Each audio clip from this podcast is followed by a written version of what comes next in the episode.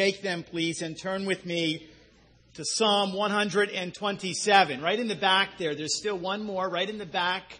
There we go. All right. Do we get the things delivered?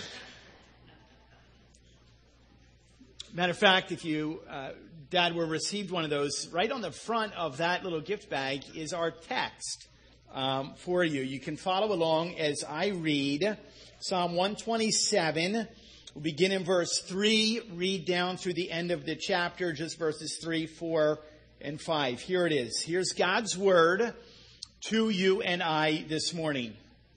Behold, children are a heritage from the Lord, the fruit of the womb, a reward.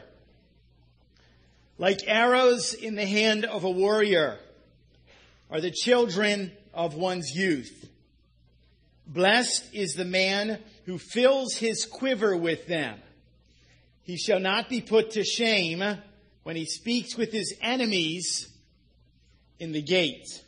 Let's bow our heads and pray together as we learn this morning from God's Word. Father, we thank you so much for the opportunity that you have given to each one of us to meet in freedom, to come openly, to raise our voices in praise to you and in worship of your great name. We thank you, Lord, that you offered your own Son as the Heavenly Father. You offered the Lord Jesus Christ to come to earth, to die in our place, to suffer on our behalf, to take the punishment and offer redemption from sin and ultimately justification and eternal life. You offer hope, Lord, for us today to continue on tomorrow. We thank you for that. We thank you, Lord, for your word that speaks to us. God, I would ask that we would be students of your word, that we would dig deep every single day to learn more, to mine more great wealth from it. Father, we ask, Lord, today that as we speak to fathers, may they, Lord, today have ears to hear your truth and be challenged, Lord, by your Spirit to live lives that bring glory as they raise children up or grandchildren up to love you and follow you. Father, I pray for this community. I think, Lord, as we mourn the loss of yet one more student this past week through a tragic accident, God, I would ask that we would know how to respond by offering hope and love and truth through the Lord Jesus Christ. I pray, Lord, that the gospel would, would permeate this community and that this community would be transformed through the power of the name and the work of the Lord Jesus Christ. Father, we ask, Lord, that you would bless our time and may you be glorified. May, may my flesh not say one word, but may your Spirit worked through me to say exactly what you once said. We ask, Lord, that it bring glory to the name of Jesus. In your name we pray. Amen. And amen. I want to concentrate for a moment on that, that one phrase that we read. Like arrows in the hand of a warrior are the children of one's youth. Like arrows in the hand of a warrior as I, as I read those verses this week, as I was studying those verses, I could not help but stare at the picture on my wall in my office of my own two arrows that God has blessed my wife Wendy and I with. And I, thought about it. I thought, what an image. My children are my arrows. They are in my hand. They're in my control. And I am the warrior. Gentlemen, you know what I mean by that? I'm going to war. I'm going to be a big bad warrior. There's something about this. And I envisioned myself with, with lightning like speed drawing from my quiver a perfectly balanced, perfectly straight, well crafted, razor sharp arrow. I envision myself notching it into my bow with scintillating accuracy and making the kill. I thought that's what being a dad is all about, right? That's it right there. That is just a cool image that is given to us from the Word of God. Like arrows in the hand of a warrior. And then reality sets in. And, and I thought about the time I was introduced to this ancient weapon, the bow and arrow, uh, my very, very first time. It was a yellow bow. It was, it was fiberglass. I was probably 11 years old and I stood in a field. It was a 50 pound pull in this straight bow. And I remembered as I, as I, as I tried to balance the arrow on the bow and I began to pull it back, I, I was struck by how hard it was to pull this thing back. And so I'm straining on this, and as I strain on this, I, I inadvertently point it straight up I'm trying to, to gain some leverage to pull this thing back. I no sooner pulled it all the way back when there was a twang in my, my arm, my forearm is throbbing in pain as the bowstring kind of grazes against it. I'm struck in pain and completely forget about the fact that as I look up, I'm like, wow, that is really far. That's really fast. It's so far that I really can't even picture where it is at this moment. I thought that's kind of weird. Where'd it go? I kind of turned, I only had one arrow, so I kind of turned and began walking back, and, and no sooner had I taken two or three steps than right next to me, about four feet away, was this arrow that came from the sky out of nowhere to stick in the ground, and it scared, scared me to death. I thought, you know what, that's really how I feel oftentimes. So much for the arrow in the hand of a warrior. I feel oftentimes when I hold this, I'm like a scared kid that, that is holding on to something that is far beyond my capabilities. Think about how challenging this is. How am I supposed to hold this thing? How am I supposed to direct this thing? How am I supposed to guide my children to follow the Lord Jesus Christ? How am I supposed to prepare them to hit a target, to accomplish something in life when I am so inadequate? Dads, am I the only one, or do you ever feel oftentimes more like a weakling than a warrior? It's a big job. This is hard to do. Especially with the challenge of the fact that every single child that God has blessed us with is uniquely different. They are uniquely crafted. There's no two children that are the same. It makes it all the more difficult. I thought about that. Even, uh, even though we have two children, it's still that much different. The difference between a, a son and a daughter is huge. Difference in personalities. I could very easily become discouraged, and once again, my very limited knowledge of bow and arrows came into to play. As I was saying, I thought about, you know what? There, there really are two types of arrows in this world. There's target arrows, and there's what? There's hunting arrows or killing arrows. There, are two different types of arrows. I thought about the first type of an arrow, a target arrow. They're for what? They're for practice. They're for fun. And, and I thought about, you know what, in a sense, that's like our daughter. She's she's the one in our family who's she's all bogus. She's really more concerned about okay, where's the people, where's the fun, where's the party. So I've been firing away a hundred times, missed the bullseye. That's okay. This is fun. We'll just keep firing away. That's that's kind of our daughter. Whereas on the other hand is our son, and he is what? He's the more of the Henderson side, more of Wendy's side of the family. Different personalities, different types of arrows. He's more of the hunting arrow. He's more of the, the killing arrow. He exists to get the job done. Make the kill, go home. Straight and smart. That's all it is. Sorry, Mr. Bullseye, quarter of an inch. I'll make the correction. It's not going to happen again. That's kind of that type of personality. And there's different personalities that we're responsible for raising different types of arrows. Struck with the fact that this is really a hard task. Today, dads, this is a hard task that you have been commissioned with. And so I was, I was struck with great comfort, literally, as I meditated on the words of the psalmist. It begins with what? Behold. That's the word, it means see. It says, Dads, take a look.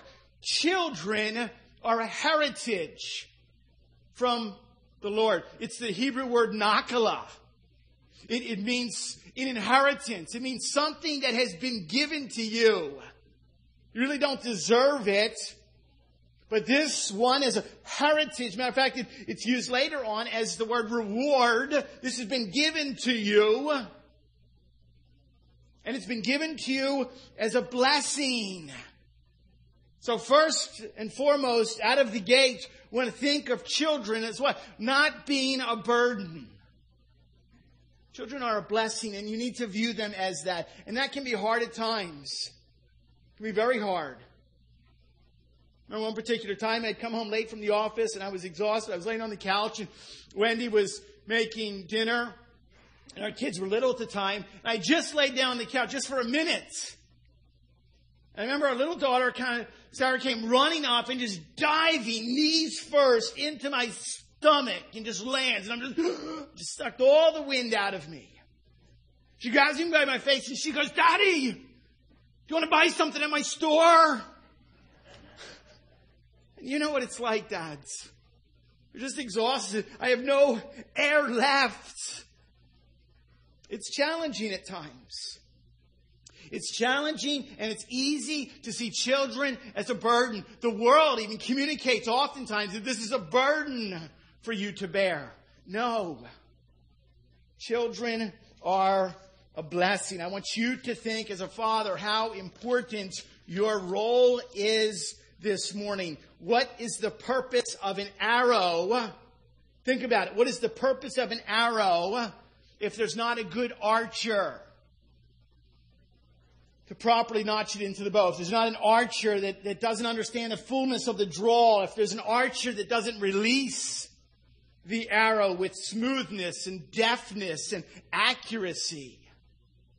And so, dads, I want you to hear me on this. It doesn't matter how finely crafted your son, your daughter is. It doesn't matter how what, how straight, how sharp. It doesn't matter how gifted. It doesn't matter how knowledgeable. It doesn't matter how beautiful if you are not there for them, if there's no accuracy, if there's no discipline on your part, then your arrows are going to have a great difficulty in hitting the target that God has designed for them to hit. And so, dads, you can be assured that if you ever, ever, ever, for one moment, kind of lower the expectations, you neglect your responsibility, you negate your responsibility, it's going to be much harder for your children to accomplish what God has intended for them to accomplish. So this morning, Father's Day 2013, I want to give you three directives very clearly from Scripture based in the Word of God that you need to understand are your responsibility to do with the children, with the arrows that you have been blessed with. The first one is this. Protect them from the dangers of this world. First responsibility is dad. Protect them from the dangers of this world. Before you envision bigger bike helmets, okay, more padded play areas, I am not talking about please, please understand me of all people. I did not say overprotect your children. I'm not talking about the fact that we have literally little boys today that the entire day shuts down because they got a grass stain. They got a scraped knee. If I could pause for a moment and say it as, as, as politely as possible, we are raising a lot of wimpy boys today. We are. We need to stop that. We are to protect them, but we are not to overprotect them. In Psalm, in Psalm 127 verse 5, it says this. The psalm, psalmist, in this case it's Solomon, says blessed. It is the word happy is the man who fills his quiver with them. Now, a quiver is something that is generally made of leather and or wood. This particular time, quivers were actually mo- mostly worn on the hip as opposed to the back. Later on, they were wearing them on the back. It can be worn in either place. And not only does a quiver vary in size, but a quiver can vary in, in fullness. Now, my siblings, two sisters and a brother, all have at least four, if not five children. And so they questioned, well, there's only two in my quiver. Well, God determines that. In a sense, some quivers are smaller by way of fullness. The Lord understands that. The closest that I can tell, in all honesty, from my studies, is that a man never went into battle with any less than seven arrows. So Bob and Jackie Reese, through our understanding, are, are the closest ones to getting it exactly right according to Psalm 127. The word quiver is interesting because it's actually an analogy that is given for us, not only as a place where arrows are kept, but a quiver is fitting, not only as a place of readiness, but it's a place of protection. As long as the arrows are inside the quiver, they're protected from what? The elements outside. The, the, the sun beating down, they will not dry out, they will not crack, they will not get wet from the rain. They're not going to splinter not to be damaged. The quiver is a place of safety. It's a place of security. And I believe that the quiver here is a perfect type. It's a symbolic picture of the home. Just as arrows are protected in the quiver, so our homes protect our children.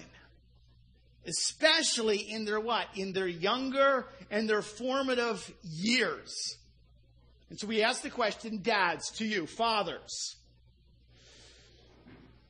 What type of a place is your home? What measures do you presently have in place to protect your children from the dangers of this world? I'm not talking about only physically protecting them. Hopefully, you don't have sharp knives and loaded guns and live wires dangling near little children. I'm not talking about just physically. I'm talking about protecting them morally and spiritually.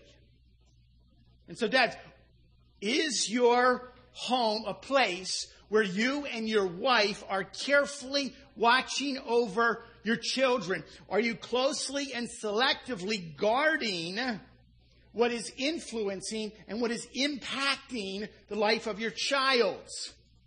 When it comes to the primary areas, education, it's your responsibility to protect your child from the ideologies, from the philosophies of this world that are being presented oftentimes that are completely false, that do not have an ounce of truth? Are you protecting your children with the books that they're reading, the movies that they're watching, the music that they're listening to, the television, the internet, the social media, the influence of friends? Now, please know that when I talk about protecting, I'm not talking about what? The, the, the, the bunker the bomb shelter mentality. I'm not talking about just drawing it in together. Okay, we're going to hunker down. We're going to let the storm pass and then we're all cool, good to go. No, Jesus tells us your children, you are the light of this world. We are not to what? Hide our light under a bushel. We have got to be seen. We've got to shine. The apostle Paul actually writes this in 1 Thessalonians chapter 2. in verse 11. Listen to this. Like a father, excuse me, like a father with his children, we exhorted each one of you, we exhorted each one of you and encouraged you and charged you to walk worthy of God who calls you into his kingdom and into his glory. Dads, your quiver, your home, is it a place, according to what we see here in Scripture, that you are disciplining in love? Is your home a place that you are comforting your children? Is it a place that you're charging your children? You're teaching them. You're protecting your children to walk worthy. I'm not talking about we just, we set up net nanny and then let them go. I'm not talking about that. I'm not talking about installing filters. I'm not talking about instilling curfews. I'm talking about sitting down with your children and telling them why. This is why we don't watch this. This is why we don't listen to this. You have to do that. Are you protecting your children from harm by example? The greatest influence in the life of a child is that of their parent, their father, and their mother. Are you what? Are you walking worthy? So that a son or daughter can look up and say, that's exactly what it looks like according to what we see in Scripture. My dad is one who walks worthy. First and foremost, we are to protect our children from the dangers of this world. Secondly, we are to point them in the right direction. Secondly, we are to point them in the right direction. When Solomon wrote this, he shall not be put to shame when he speaks with his enemies at the gate. Well, what does this mean? It, was in the vicinity of the city gate. Something important happened. Talk about the gate. Well, what is this? Open and close. It was at the particular area that the gate was that formal court proceedings were held. I want you to think of it. We're reading Old Testament, New Testament. Today, let me tell you this. It's exactly the same.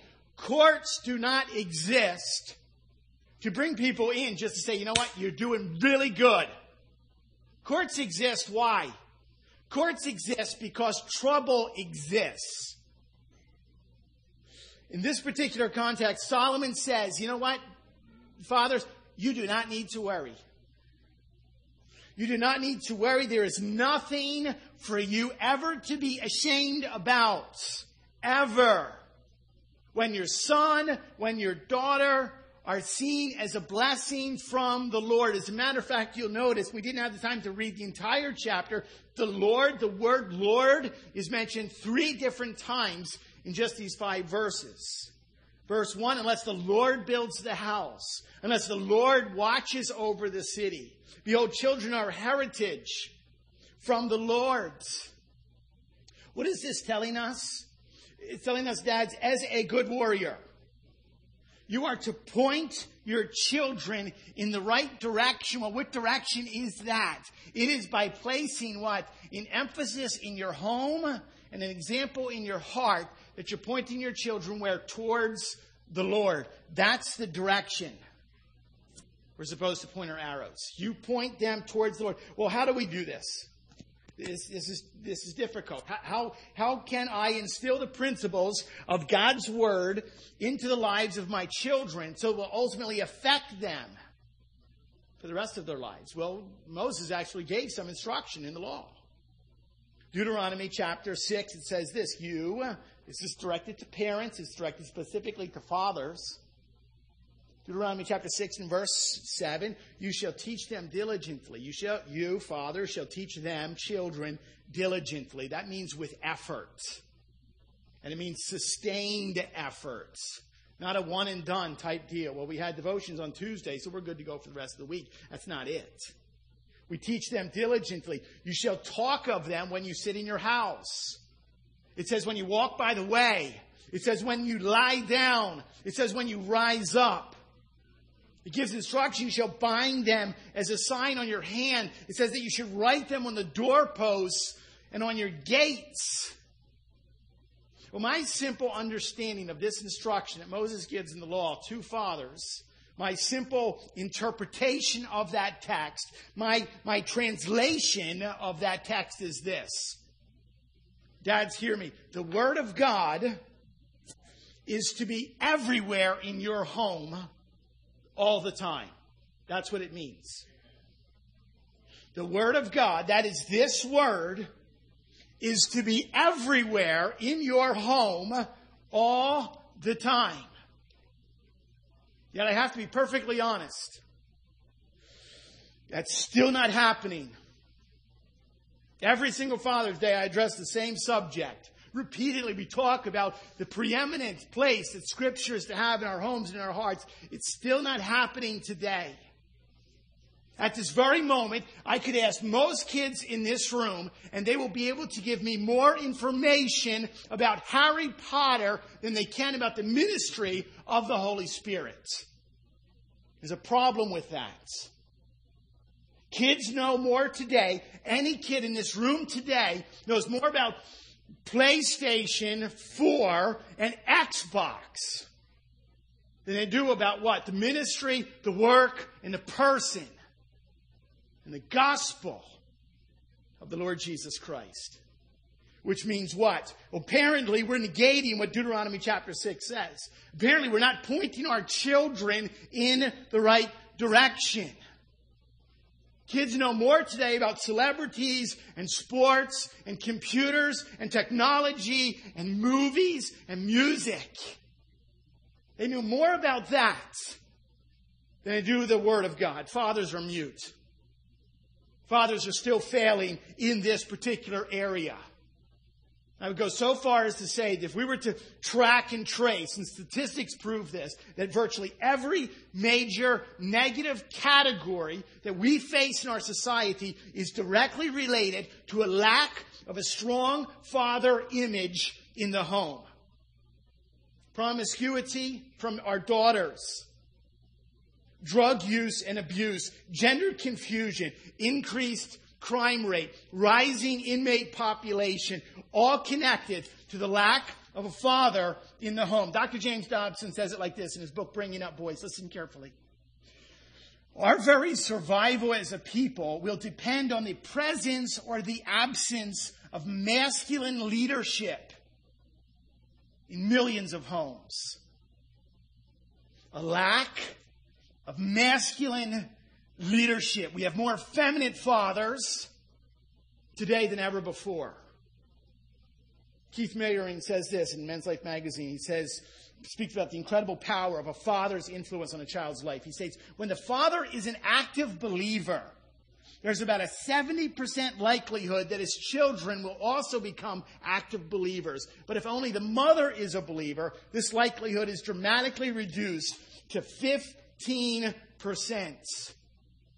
Fathers, you determine the direction spiritually your home and your children are to go. You are to point them in the right direction. It's your responsibility, and you will be held accountable before God, a holy, just God. Thirdly and finally, you are to release them. This is hard. You are to release them with great care. This is the stage that we find ourselves in right now as a couple. And let me tell you this, by example, this is tough. But let me tell you this arrows were never designed to stay in a quiver. Arrows aren't designed for that. They're, they're not intended to stay bunched up, eating Doritos, laying on the couch, playing video games. That's not the design and the intent of an arrow. They were designed, they were meant to be released, they were meant to fly, they're meant to hit a target. Life is full. Moms and dads, you know this. Life is full of those little releases. Remember the first time? Remember the first time that you dropped them off? Kindergarten, first day of school, and wow, it was just tough. They're not going to be there all day. First time you left them with a babysitter? That was a big stretch. First time they stayed over at a, at a friend's house overnight, the whole night. They weren't coming home in the middle, the whole night. They're staying at a friend's house. How about the time, scary time? How about the first time they drive out of the driveway with your car? There's this moment that's just like, life is full of little releases that prepare us what ultimately for our arrows to fly. I want you to understand this and take great comfort in this. Your arrows were given as a blessing, as a heritage, an inheritance to you that were designed by a holy God. They were designed infinitely to an infinite creator to bring the creator glory. Your children were designed, what? To expand God's kingdom. Your children were designed to be witnesses. We learn about that in the book of Acts in our study. Your children were designed to share the gospel. Your children have been wired to make an impact on the lives of others, to influence other people with a reason and with a purpose. Your children have been designed by a sovereign God to accomplish something in His great sovereign plan. As a parent, we need to trust God with that. We need to understand ultimately that these children belong to Him and they're on loan to us. Trust God with that. And don't ever, ever hinder or hold them back from doing what God has designed and intended for them to do. And children, if I could speak to you for a moment, remember that this word released okay, does not mean that you never return to have a relationship or to share in love with your own father and mother. It's interesting to note as well in Psalm 127, it speaks about the blessing of children. Um, arrows are intended to protect that warrior, they're a weapon. Children can also protect. As parents will get older, children are designed even to protect parents from what? From loneliness, protect parents from abandonment. Pa- parents can look to their children to speak for them, perhaps one day in the future when we're unable to do that, to care for us. That's the design that God has given to us in His Word, the design for a godly family. I've heard of it. I've heard of it spoken before. I've not experienced it because I've not had a lot of bucks in my crosshairs with a bow in my hand, but there's something that actually is referred to as buck fever. I think I think Scott can share a story about that. It actually exists where we're just at the very moment, at that very moment, we need to release and we freeze. Let me tell you, uh, according to the authority of God's word, we cannot do that. We cannot do that. We look at all of Scripture, we look at our role, we look at our responsibility. We are to protect our children from the dangers of this world. We are to point them in the right direction, and we are to release them with great care. And what a blessing, what a blessing that we see from the Word of God on how we can not only celebrate our fathers today, but also challenge them according to God's Word to be warriors that are needed and see our children as arrows by God's grace in our hands. When you think about a father releasing his child to accomplish what he has been called to accomplish. We have no greater picture than even what lies before us this morning when we think about communion, where we pause at least once a month and we concentrate on what Jesus Christ has done for us. Why? Ultimately, we know as he was praying in the Garden of Gethsemane, he knew what awaits. And he falls flat on his face and, and in tears and in heartache. He prays to his heavenly Father, Lord, Father, please remove this cup from me, this cup of suffering. Nobody wants that. And yet ultimately he surrendered to his Father's will. He makes this statement, not what I want, not my will, but thine be done. And the next day he goes to the cross. We have opportunity to pause and to celebrate on what Jesus Christ has done for us.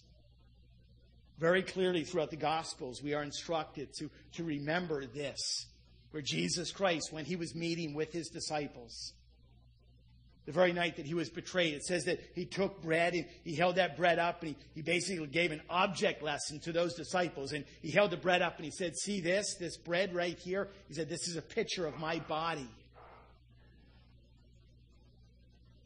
Disciples didn't clearly understand Jesus continued the lesson and he broke that bread and he said, Just as this bread is broken, my body is going to be broken. And he said this I do this for you.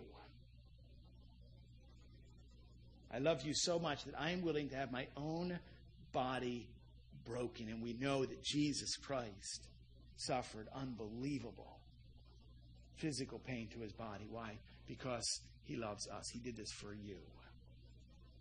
He also, when he was meeting with those disciples, he took the fruit of the vine and he poured it out. And as he was pouring, he said, This, this is a picture, it's a type of my blood. This will be poured out for you. For you.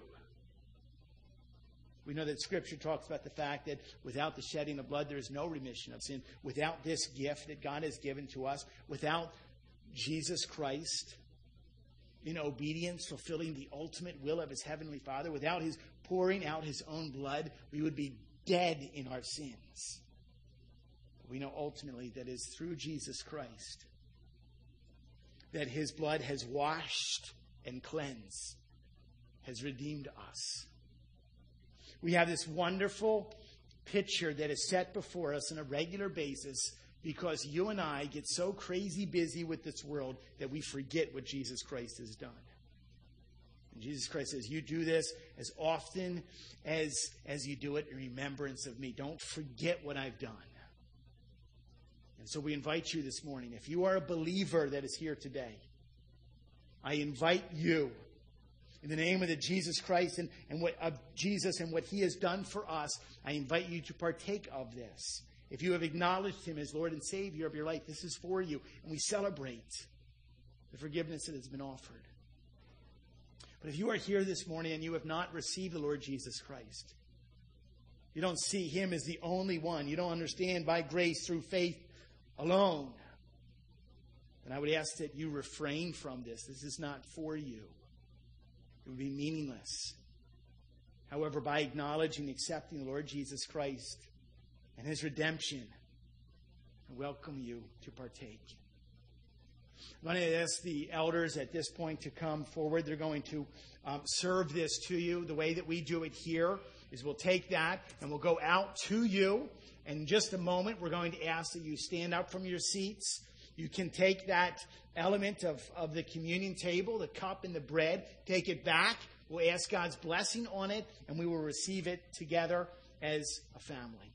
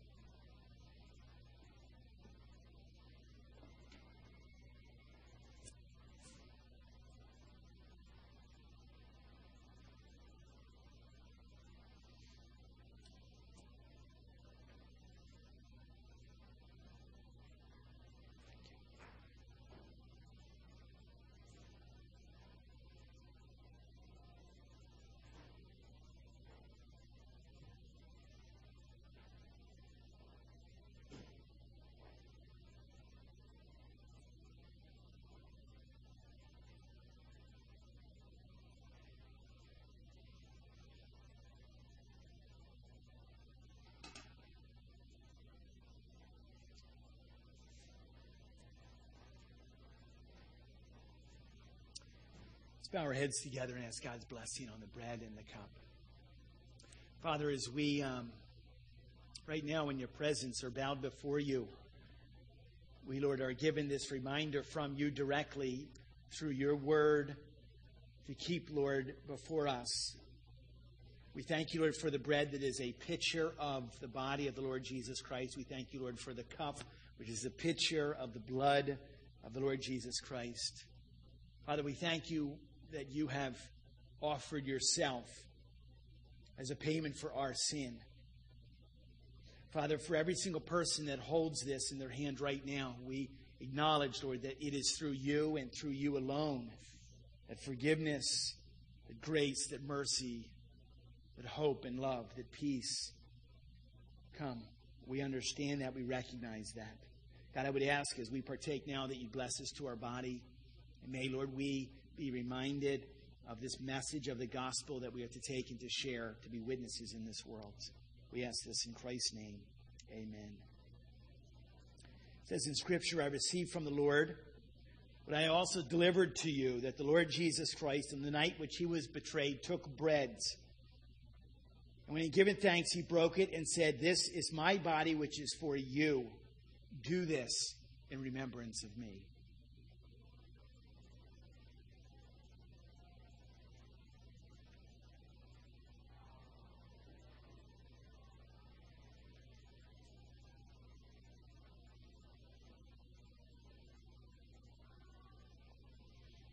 Says in the same manner also he took the cup after supper saying this cup is new covenant in my blood do this as often as you drink of it in remembrance of me